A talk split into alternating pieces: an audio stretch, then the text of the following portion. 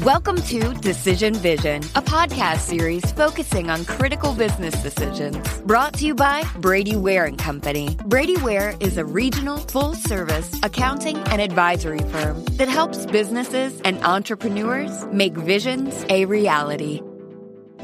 And welcome back to Decision Vision, a podcast giving you, the listener, clear vision to make great decisions. In each episode, we discuss the process of decision making on a different topic from the business owner's or executive's perspective. We aren't necessarily telling you what decision to do to make, but we can put you in a position to make an informed decision on your own and understand when you might need help along the way. My name is Mike Blake, and I'm your host for today's program. I'm a director at Brady Ware and Company, a full-service accounting firm based in Dayton, Ohio, with offices in Dayton, Columbus, Ohio, Richmond, Indiana, and Alpharetta, Georgia, which is where we are recording today. Brady Ware is sponsoring this podcast. If you like this podcast, please subscribe on your favorite podcast aggregator and please consider leaving a review of the podcast as well. So, today we're going to discuss humor in the workplace and injecting humor into a workplace culture. and I'm sure everybody on, who is listening to this podcast is thinking, well, you work for a CPA firm. That's a perfect place to start talking about humor in the workplace because obviously we sort of yuck it up all day long. We're just known for that. Although, in in our defense, I will point out that uh, I, probably my favorite, certainly the top three comedians, Bob Newhart, actually started his career as a CPA. Um, obviously, the entertainment gig did very well by him, but uh, accountants do do produce funny people at least once in a generation, so so it can happen. Um, but you know, I, I think this topic is is so important and and so interesting we're learning more about the state of mental health in the workplace. And we're learning more about and this is related to to so-called work-life balance. And we're learning about you know the pressure that we're under is we're we're always under increasing pressure to to kind of do more with less. And you know we're we're hearing more about you know people frankly kind of struggle to adapt to that. And, and we struggle to adapt to that whether you're a line worker, whether you're a cashier, whether you're middle management, whether you're executive management, whether you're the owner of the business, there is always something out there that is going to challenge you mentally. And most of us, myself included, feel like there's uh, something out there every hour to to challenge us mentally, and it can lead to places that are uh, you know that are humorless places to work. And places that are humorless places to work, as our guest is going to discuss, are neither pleasant nor very effective workplaces. Um, and and there's a fine line, and maybe not so fine line. We're going to find out that you know just because you you have a sense of humor and there's a sense of humor and humoring in the business culture that does not mean that you don't take your job seriously. You know, for example, Southwest Airlines is known for encouraging their employees, and you go on a Southwest flight, right? Some of those flight attendants could easily be stand up comedians, and maybe they are when they're not actually on a flight. Um, but I'm also confident that they take flight safety uh, very seriously because they all want to make it. They all want to make it home. Um, but I think there's a mis there's a misperception, and in my industry, I think particularly if you're old school, you you want to create this image of being sort of the button down, um, uh, very serious person because you're talking about finance, you're talking about money, you're talking about uh, financial stability and solvency. and you know, for some clients, maybe that's right. For others, maybe it's not. So, um, I think we're going to have a lot of fun. I think there's a lot to learn from this topic today. And joining us today is an expert on this topic um, from beautiful San Diego. So, in contrast to Atlanta, where it is currently 38, uh, 38 and raining and overcast, about three layers of clouds. Um, uh, let me just take a guess. It's 78 and well, it's it's 9 a.m. there, so it's probably about 72 and sunny there. Well, it's not quite that warm. I mean, it's chilly here. It's probably 64. Okay. Well, hopefully you can throw a sweater on. You'll be able to pull through it. So, Karyn is founder of the Humor Lab, and the Humor Lab is dedicated to serving high performers who have gone from good to great and now want to go from great to world class with the use of strategic humor. Karyn Buxman is a research based thought leader on applied humor whose latest undertakings are her TEDx talk, How Humor Saved the World, and her upcoming Forbes book, Funny Makes Money Strategic Humor for Influence and World Domination. As a neurohumorist, Karyn's career resides at the intersection of humor and the brain. She is as masterfully funny, but her passion and calling are sharing the practical benefits of humor. Karyn is one of 194 professionals and one of only 43 women in the world to be inducted into the Speaker Hall of Fame. Karyn speaks internationally to organizations that grasp the important role that humor plays in business, health, and life. Among her over 800 clients over 25 years are Genentech, State Farm, now a, an Atlanta-based company, U, the Universe, I'm sorry, the um, U.S. Department of Agriculture, Cigna, and the Million Dollar Roundtable. Karyn, thanks so much for coming on the program. Mike, I'm so excited to be here with you. so, Karyn, I've got to, I've got to ask one question right off the bat. I'm tearing up the script, but I know you can handle it. What are the speeches like at the International Speaker Hall of Fame? When somebody gives an induction speech at the Speaker Hall of Fame, what are they like? You know, I have to say it's it's really kind of a a weird situation because it, let me let me put it this way: How many speakers does it take to change a light bulb? You know, a hundred, one to change a light bulb, and ninety nine to sit in the audience going, "That should be me up there on the stage." and that's kind of, that's kind of how it is, you know, with with the Hall of Fame. But but it's wonderful. It, it, this is, I think, that's one of one of the the accomplishments that I most treasure because you know it's one thing when you're when your mom or your spouse says, "Oh my gosh, you're the best thing since Velcro," but when your peers say that, um, that that is that's very very rewarding. So I feel very honored to to have received that uh, that award. So yeah, I can imagine that, that, recognition. Where where are they located? Um, well, the National Speakers Association is actually a global um, organization, and the headquarters are, are located in Tempe, uh, part of uh, Phoenix in Arizona. Oh, okay. Very good. Because next time I go to Phoenix, I, I, can visit and see your plaque and your induction speech and all that. I guess. Yeah, you know, and and I have this little statue. It's kind of like the Oscars. Sweet. Oh, and so that's sitting on my one of my shelves, and so yeah, you know, but not to take it too seriously. Quite, don't tell the headquarters I did this because they would probably be agog. But um, there, I found online these little um, outfits that you could get for wine bottles to to dress them up. You know, kind of like a, oh, I guess there was one for weddings and there was one for various kinds of holidays, a Santa outfit or a or a Fourth of July outfit that you could put on a wine bottle to gift it. And it fits my statue perfectly. So periodically we dress it up. well, good. And we both know how hard it can be to find something that fits off the rack. So that, that works out well. Exactly. um, so you you categorize yourself as a uh, as as a neurohumorist. What what is that? Yes. A neurohumorist is one who lives at the intersection of humor and the brain. Um, I have been researching the field of humor within the field of psychoneuroimmunology and positive psychology for 30 years. And over the last decade, I've really delved deep into humor and the effects on the brain and vice versa. And it's just amazing. It really was. It was like the missing piece. And so much of what I have discovered in the last couple of years uh, is what I think makes this so pertinent for you and for your listeners. Because really, so much of the interactions um, with your your listeners and your executives. These are the things that are brain based, and it really helps us get a better understanding of why we behave like we do and why others respond to us like they do, and how can we influence that.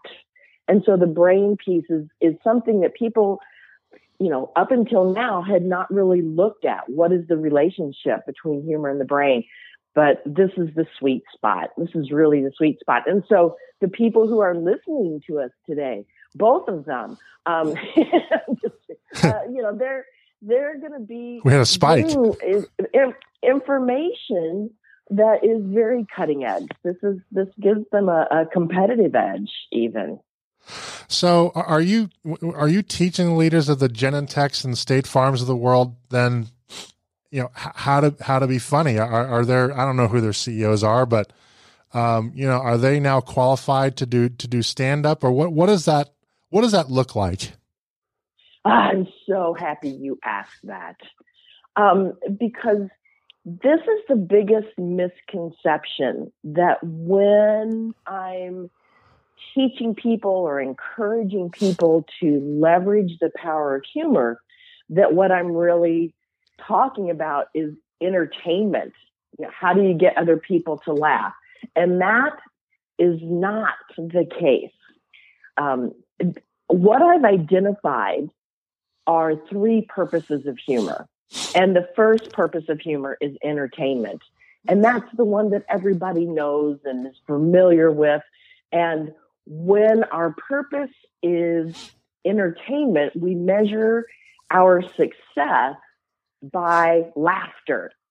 But there's two other purposes. One of the purposes is influence, and the other is well being. And just in your intro, when you were talking, I thought, oh man, boom, boom, both of those are relevant to our listeners today. And so with influence, we don't measure the success of humor and influence by laughter. We measure it by the quality of the relationships that we have. And with well being, we measure the success of applied humor by the, the levels of, of health and wellness within areas, you know, that are physical, psychological, social, and even spiritual. So it's this power of humor when you apply it. I mean, when you apply humor to business, you can create success. When you apply it to, and profitability, when you apply it to education, you can create um, more knowledge. When you apply it to health, we can create well-being. When you apply humor to uh, an individual situation, we can create even intimacy. And when we apply it to a group, we can create community. And so it goes so far beyond being funny, which is great because when I'm talking to high performers, one of the top three pushbacks I get is, what if I'm not funny? And I say, great, because you don't have to be funny, which I now, you know, a, a, bunch of accountants are going, oh my God, thank God. But you're so right on. I mean, you know, oh my gosh, Bob Newhart, he, he just makes me laugh so hard I cry. And if there is anyone listening who has not ever listened to um, the the piece on Bob Newhart um, as the psychologist who's trying to help a woman stop her OCD habits and phobias, it's just it's fall down hysterical. So so you know here we go. We're not trying to be funny. We're trying to see funny. We're trying to raise our awareness, raise our appreciation of humor so that we can experience it more. And in so doing, now we recognize and can leverage opportunities of humor um, so that we can use those in our efforts to be more persuasive, be more informative, be more um, uh, relatable, all of those kinds of things. And so, for everyone listening today, here's a big takeaway. You don't have to be the humor initiator, you can be the humor appreciator, and you can still gain the benefits of humor in furthering your success. Well, look, and even if you if you think about entertainment, right? I mean, you know, Dean Martin and Ed McMahon did pretty well being the straight guys, right? Yes, yes. And when you recognize the the power of humor and to leverage humor, you can leverage other people's humor. You don't have to be the funny person. Um, you can you can leverage your client's humor. You can leverage humor that has to do with your environment. You can leverage humor that's going on in the news. There's all different ways that you can use that without ever having to say something funny yourself. Although I will say, you if you practice appreciating humor on a regular basis, most people will get funnier. I mean, you, you just, you can't help it. Here's, here's, a, here's a quick, quick, quick little story. Um, because I do entertain audiences. I mean, from 10 to 10,000 plus around the planet. And I do make people laugh. And I had a gentleman come up to me after one of my presentations and he said, Oh my gosh, were you always this funny? And nobody had ever asked me that before. And I thought, well, uh, yeah, I guess so. But a couple of months later, I, I uh, went back home. I met with my mom and I said, Hey, mom, by the way, was I always funny? And she looked at me and kind of cocked her head thoughtfully. And then she said, mm, No. And, and my mouth dropped open. She said, You were always the one with the sunny disposition. And at first, I was a little taken aback, but then I got excited because what I realized was that because of my research and because I was so excited about the benefits, I was willing to practice more humor. I was willing to take a few more risks because the benefits outweighed the risks.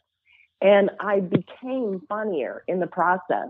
And so I think that others can also go down this path of of appreciating humor, studying humor, experiencing humor, and eventually they could be funny too if they desire. Not everybody wants to be funny. So let me let me share with you the, uh, an experience we had in our firm. So w- when I joined Brady Ware, uh, because I'm a geek and I work in the really quant jock area of our firm, I decided that we would celebrate Pi Day, which is which is of course March 13th, March 14th, and we celebrated promptly at 1:59 p.m. and 27 seconds. Right, the I first right, and so the first day we did, I ran out and I bought a bunch of pies. We all had a bunch of pies, and that was fine. This year, you know, I I was told we have a, a fun committee. Okay, so I, I went. Nothing says more fun than a committee, but anyway, I went to the I went to the committee and I said, "Hey, we're going to do this pie day. Do you want to do anything different?" And they said, "You know, what we really like to do is we would like to throw pies at the partners." And I said, okay, well, if you can convince the other partners in, partners are in, I'm in. Now, the partners, to the partners' uh, credit, they all readily said, yeah, I'm in. Now, none of them, I think, are people that necessarily. I mean, some of them can crack a joke. Otherwise, others are are more not not the joke crackers. But you know, everybody stood up there and took their took their pie lumps for about 15 minutes or so, and oh I think God. you can predict what what the morale impact on the company was from that exercise. We didn't say a joke, we didn't do anything that was funny, but we let ourselves be part of a gag. We let ourselves be the, the target of a gag. Oh, I oh my gosh, you just opened the number one. That is awesome. That is an incredible story. And and two, let's just let's break this down. If, can we unpack this for a minute? That's why I brought it up. We're just going to tear up the script. This may be a three-parter. Yeah, yeah. So here's here's something. Let's unpack this a little bit, um, because one, it's you know I think it's we also celebrate Pi Day, and then there was Ultimate Pi Day, which was three point one four point one five. You know, and it was like you know we're we're kind of geeky around that as well. But you in allowing your people to be the recipients of the humor um, you you allowed them to be the recipients of the humor and in so doing um, now they have shown a little bit of vulnerability and in that vulnerability this is where we create um, trust equity. Trust equity. Because you know earlier we were talking about brains.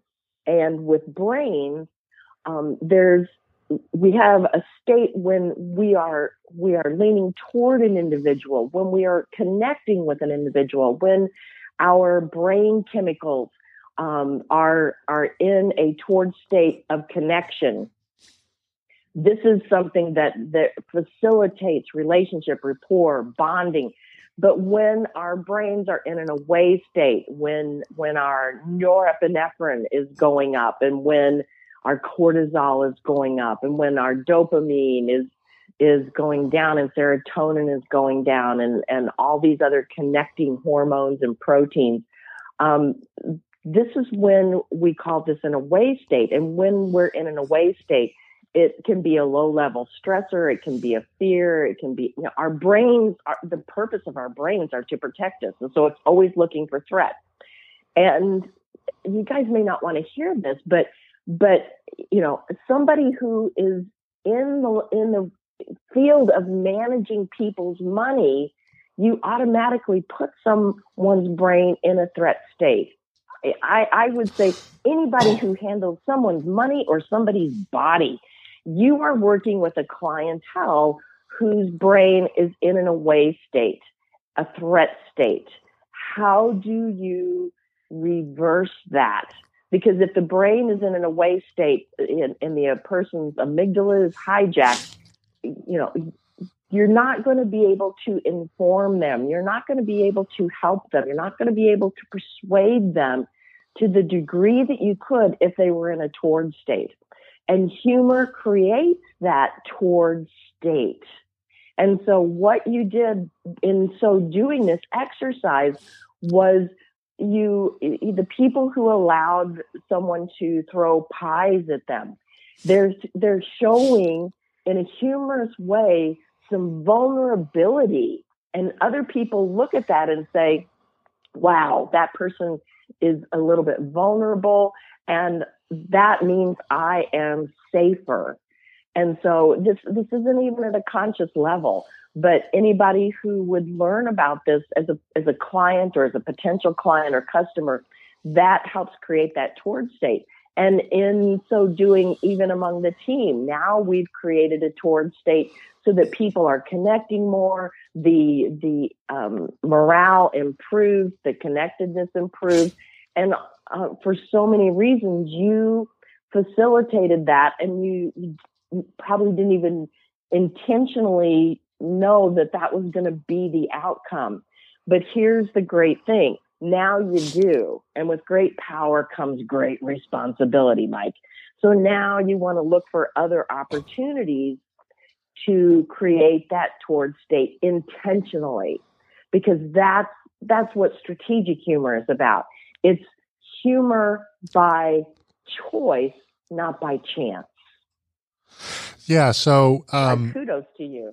Well, uh, thank you. I, you know, it's it's actually not that hard to have a pie thrown in your face. So, uh, if I if I can put that on my LinkedIn as a skill, I will. Um, mm. But I, I, I uh, so let me ask. So the second part to this then is there is debate as to whether or not we're going to post the pictures and videos on social media. We decided to do that. Did we do the right thing or wrong thing there? Um, it depends. I would say yes. I would say it's the right thing to do. And I will say that there have been other professions who have posted similar um, kinds of situations, and occasion, occasionally they get some pushback. But here's what I would say um, I've identified seven building blocks that are fundamental to successful humor in terms of influence. Um, and, and those seven are bond, environment, authenticity, safety, distance, and that's both temporal and geographical, content and delivery. But the very first one, bond, is is one that is so important and one that people often um, misunderstand. And and what you're asking actually has to do with the first one, bond, and the second one, environment. So let's look at this. In terms of bond, the question is did this move trust equity forward with the people that you were sharing it with? And my guess is yes, with your target audience, with your avatar, with the people that you know and that know you. The biggest mistake that people make when they share humor is to not understand the relationship between themselves and the person they're sharing the humor with and our brains are designed as such that that times we um, misunderstand or we misperceive how alike we really are. It's like, oh well, you know, I'm in Atlanta, he's in Atlanta, we both like the same sports team. So we probably vote for the same person. Well, well, that's not a good assumption. And, you know, we probably like the same kind of humor, same kind of thing, not necessarily safe to assume. But the more you know your audience and the and the kind of the longer period of time, the more trust equity you've built up, um, the riskier humor you can be. But I'm going to say on Bond, I'm going to say yes, that with your avatar, that would be um, totally appropriate. In terms of environment, the question is Has your humor been shared with anybody who is outside of your circle, outside of your group of trust? And with social media, that's harder to, to control because not only can you share it with your group, but they can share it to others outside your group. Um, I'm going to say still, this is benign enough because if we go to the building block of safety, could anybody have been physically or emotionally hurt? You know, there's there's a small chance that somebody could have been hurt with a pie in the face. You know, it's like, oh well, what if the the you know they left the aluminum part of it on and that hit somebody right. know, on their skin or in their somebody hits you with a frozen chicken pot pie that would not turn out as well. Yeah yeah you know there's some you know and but you know could anybody be felt feel bullied or embarrassed? You know well there's a there's a possibility but it, it still feels pretty low if they voluntarily um stepped up pardon the pun to the plate to the pie plate um so with all of those things I'm going to say that the benefits would outweigh the risk. You know, if somebody's offended, why would they be offended? Because, you know, there's some kind of a, a secret organization that is anti pie in the face. I mean, I can't really even think of it. You know, there's going to be some that are like, oh my gosh, is that really professional? And again, those people have the misunderstanding somewhere along the way. We confused professionalism with solemnness. I'm not sure where that happened because we have leaders who are tremendously um, influential, who are incredibly professional, uh, who are looked upon in the highest regard. You look at, you know, Churchill, you look at Gandhi, you look at um, uh, President Kennedy and Reagan. I mean, there's Lincoln, all these people were recognized as, as influential leaders and professional and and yet they had an amazing sense of humor. So I think that what you did was awesome.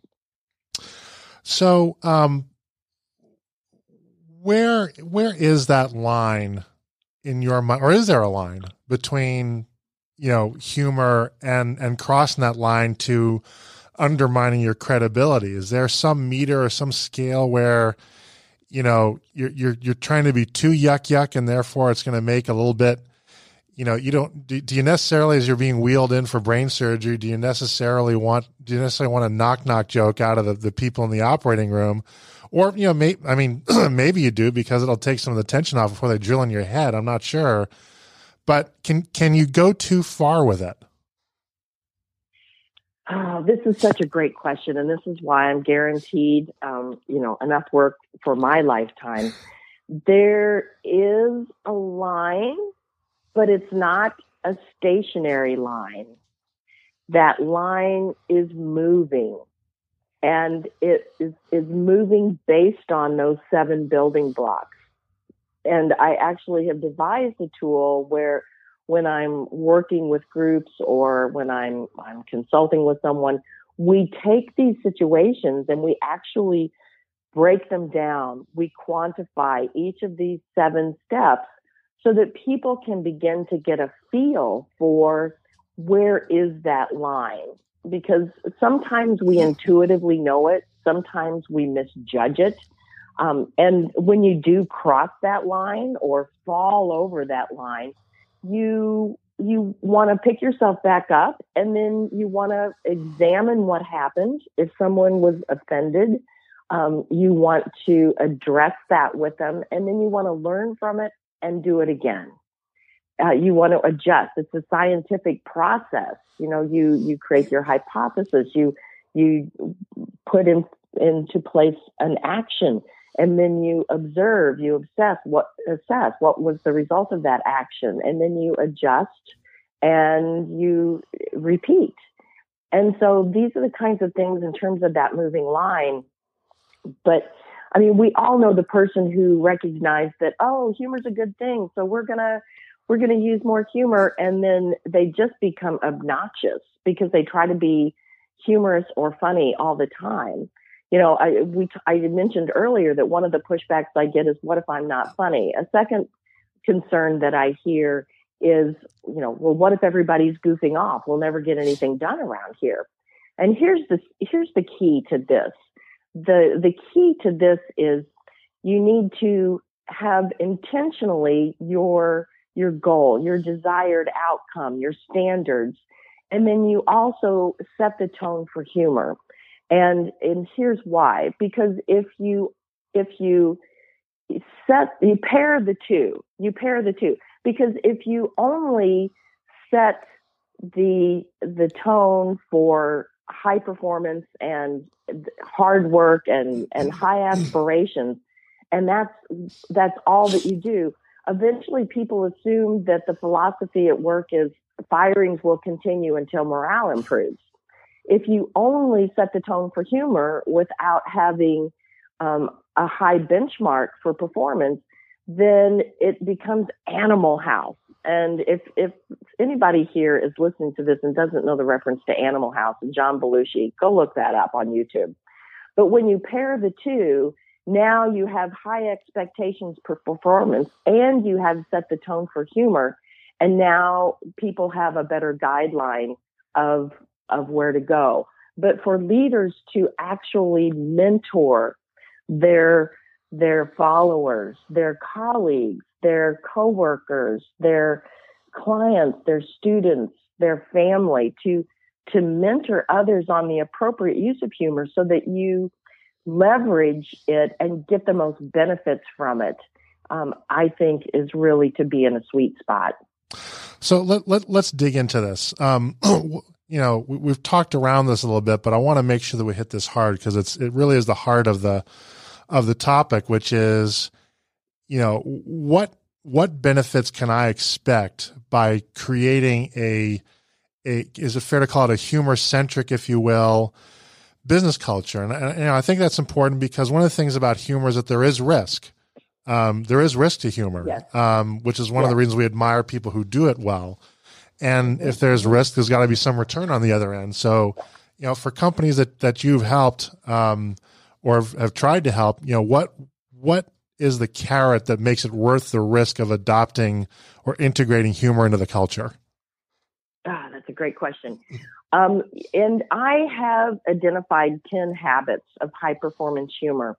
And one of those habits is risk management. And quite frankly, you know, most of the listeners are in some form of risk management and you know you want to look at particularly the seven building blocks that I spoke of and understand how to really embrace those and practice those so that you lower your risk. I think that if you really understand those seven building blocks, you embrace them, you practice them, I think you um, reduce your risk down to as low as 1%.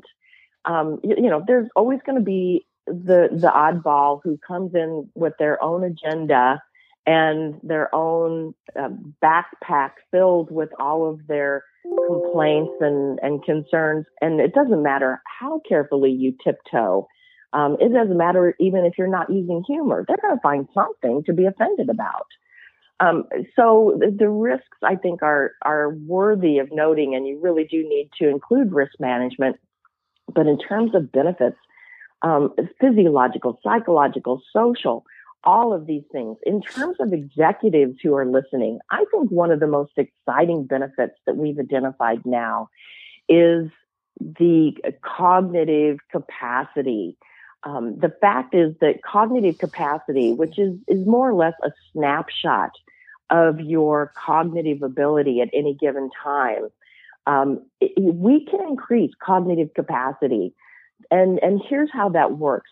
Humor is the connecting of two um, ideas that are are not alike, that are disconnected. And when we connect those two disconnected thoughts, we create neuroplasticity. We're creating new pathways in our brain. And this creates a cascade effect because when we connect the disconnected dots and we create this neuroplasticity, which creates a higher level of cognitive ability, this in turn results in a higher level of problem solving, which in effect allows uh, uh, an executive, particularly your your CEO level, um, they're the visionaries. They're the ones that need to have that cognitive capacity that is so high that they can forecast into the future. Um, when we did uh, brain um, studies on um, on people who were experiencing humor, one of the things that my colleague, Dr. Lee Berk, who is a leading researcher up in Loma Linda, discovered was that the brain pattern that we see is inclusive of gamma waves. And the gamma wave pattern, which we've only been able to measure with digital technology, which has been um, created in the last decade or so, this is the same gamma wave pattern that we see in people who practice deep meditation and deep mindfulness. And people may say, well, so what? Well, you know, the, who here couldn't use more focus? Who couldn't use a little more uh, productivity? Who couldn't use a little more creativity? Now, I know for people in accounting, you don't want to get too wild and crazy with the creativity. Oh, we you could know, use but, more, believe me. but these are the benefits cognitively. Um, you know, one of the things that you mentioned in the intro was, you know, this this can be wearing and tearing on somebody this this field that you're in in terms of you know financial the financial world whether it's in accounting or financial management or whatever um, area that someone may be in if they experience any kind of stress what we have found is that short term humor is an amazing coping ability. It's a healthy coping mechanism. And when practiced consistently and over time we find that we can build resilience and so, who in this field wouldn't want to benefit from that? Um, socially, we we benefit from bonding, whether that's with our customer and our client, or whether it's our colleagues, our families, our friends. Um, we find that it also is raising levels of emotion, so that for people who are experiencing depression, we can move them up the emotional scale, so that eventually they could achieve happiness, you know, at least for periods of time. Well, I think that's very exciting. Who wouldn't like a little more happiness? And then, of course, there's all of the financial benefits that we can recognize because in a sales process, um, you know, when we get people in a toward brain state, um, people make their purchases based on emotions. Logic tells, but emotion sells. You you can give them all sorts of data, but unless there is some kind of an emotional hook, they're probably going to continue to shop around and get more information until they find that emotional hook to buy. And you know, uh, so I would ask who's in sales, and maybe one or two people raise their hand. No, we're all in sales. Whether you're trying to sell an idea, sell a concept, sell your services, sell, you know, a, negotiate a bedtime with a five year old. Oh my gosh, five year olds are like the, the most uh, intense negotiators on the planet. I think negotiating the Vietnam peace accord was easier than the five negotiating the typical bedtime with a five year old. Isn't that the truth? Henry Kissinger probably had a very hard time getting his kids to bed, and that literally prepared him for Vietnam. Isn't that so? Isn't that so? So we're all in sales. We just, most people don't realize it. And so humor helps with that. You know, it helps with, for those in positions of, of leadership. You know, when you read Cialdini's book on influence and persuasion, you know, one, the number one influencer that he, he lists is likability. All things being equal, people would rather do business with someone that they find fun, that they find likable, that they find enjoyable. And so these are the things that we can, um, these are some of the, the few reasons that people would want to start incorporating more humor into their work environment, into their corporate culture, because um, they're going to find so many of these benefits come their way when they practice it intentionally and consistently. Those are two key factors that are really, really important to get the benefits.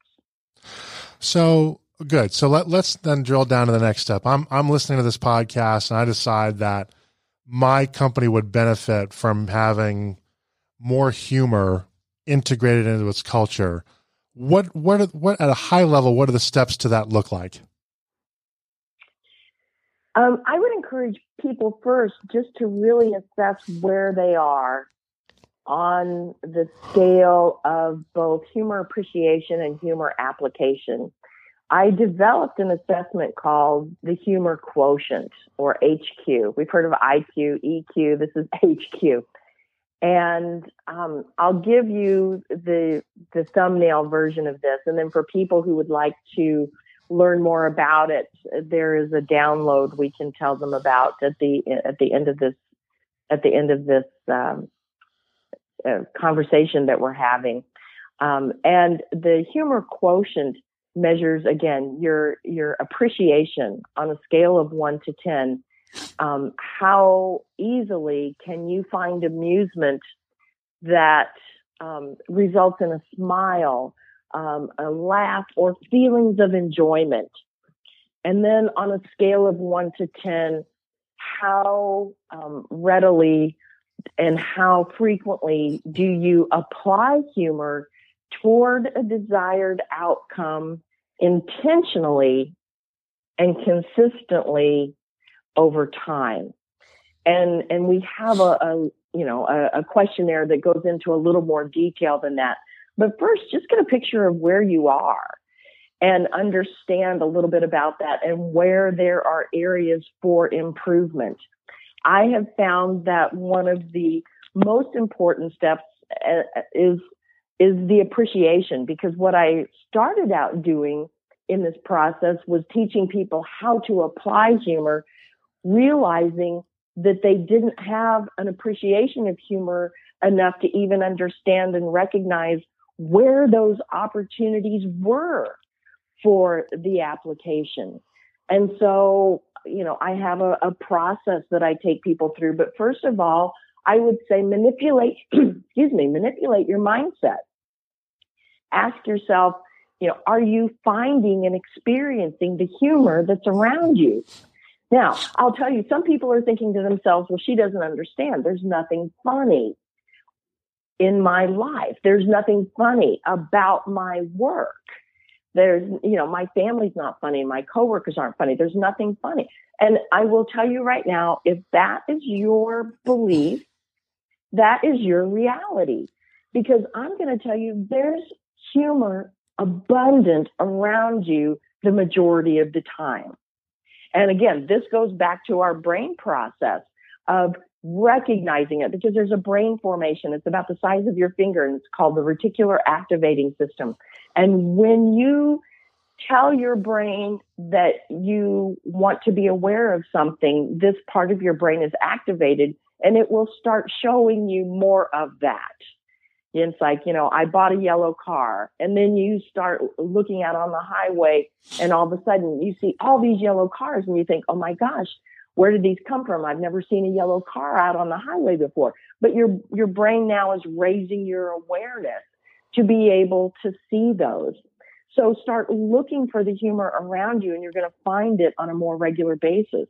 Manipulate your mindset. Manipulate your environment is the second thing I would encourage people to do. And that is how can you increase the likelihood of experiencing more humor? What can you do uh, to, you know, put in your environment so that you can have it readily available? Do you have humorous books or cues? That's C-U-E-S, cues, which are a reminder of, of lightening up. We, my husband and I love Comic Con. And anybody who's ever watched Big Bang Theory would would have heard of Comic Con. It's this huge nerdy conference, 140,000 people over four days here in San Diego, and uh, you know cosplay and all that other stuff. But we love that. It makes us smile. It makes us laugh. It makes us feel good. And so around our house, we have little things from Comic Con that when we see them, we feel better. How can you do that? You never have to be further than your phone to have humor at your disposal now. There's apps, there's websites, there's social media. I keep funny audio books. I, I um, bookmark funny videos. And as a last resort, here's a humor hack. Um, if you're in a bad mood, you Google laughing babies. Uh, it's like there's there's go to YouTube laughing babies. If you can't smile when you are watching laughing babies, or at least internally have that feeling of amusement then you need to call me. it's like we need to work on this. This is an emergency situation. Because anybody with a healthy brain, because of your mirror neurons, you're going to find some amusement in that and you're going to feel better. But manipulating your mindset, manipulating your environment, finding an accountability partner. I have a partner and every day we have made a, a commitment to one another, that we're going to send something to one another. And here was the benefit that I didn't anticipate, but now I'm fully enjoying. Every morning, I spend 15 to 20 minutes looking for something that I know she will enjoy and that is appropriate for her. But now what I'm doing is I am starting my day framing it by looking for humor. Do you know how how much that positively affects my my mood and my outlook for the next part of my day. It's been a wonderful benefit for me. And I thought I was doing it for her. I still get the dopamine hit because I'm doing an act of kindness and paying it forward. But, but it's, it's really a, a double benefit. I get to do something for her and for myself. And I think the last thing that I would tell people, and there's so much more, but but because of our our time, I would tell them uh, become a student of humor. That's it's another one of the humor habits is become a student of humor. This is a new field. It's an exploding field. And, you know, compared to other fields, it's really still very young in its existence. And there are magazines, there are books, there are organizations. Uh, there's a nonprofit organization. I have no financial ties to this organization, but the organization is called the Association for Applied and Therapeutic Humor, AATH.org. They have all different kinds of articles and resources on their website. I have lots of um, of articles and resources and books and things that I would would love to share with people. But find a resource that works for you and study this, and then practice it on a consistent basis. How does that sound? Does that resonate with you? Yeah, and and you know, I, I love the part about um, you know becoming a a student of humor. I think if you observe and surround yourself with humor, that's how you can get that's how you can get good at it. Um, and, and, if you don't have humor in your life, you don't know what it looks like. Um, and so that that makes perfect exactly. sense.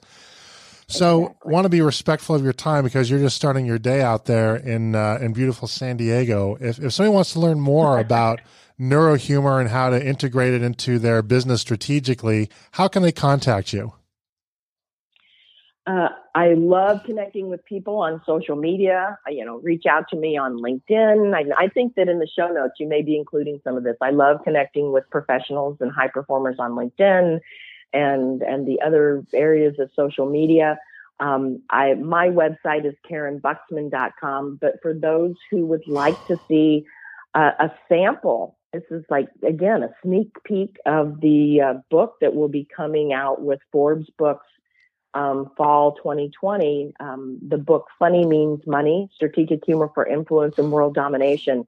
We have a download of that available, and that also includes a further description of the humor quotient. Along with a, a, lot of the other tools and things that we slightly touched on or didn't even begin to touch on.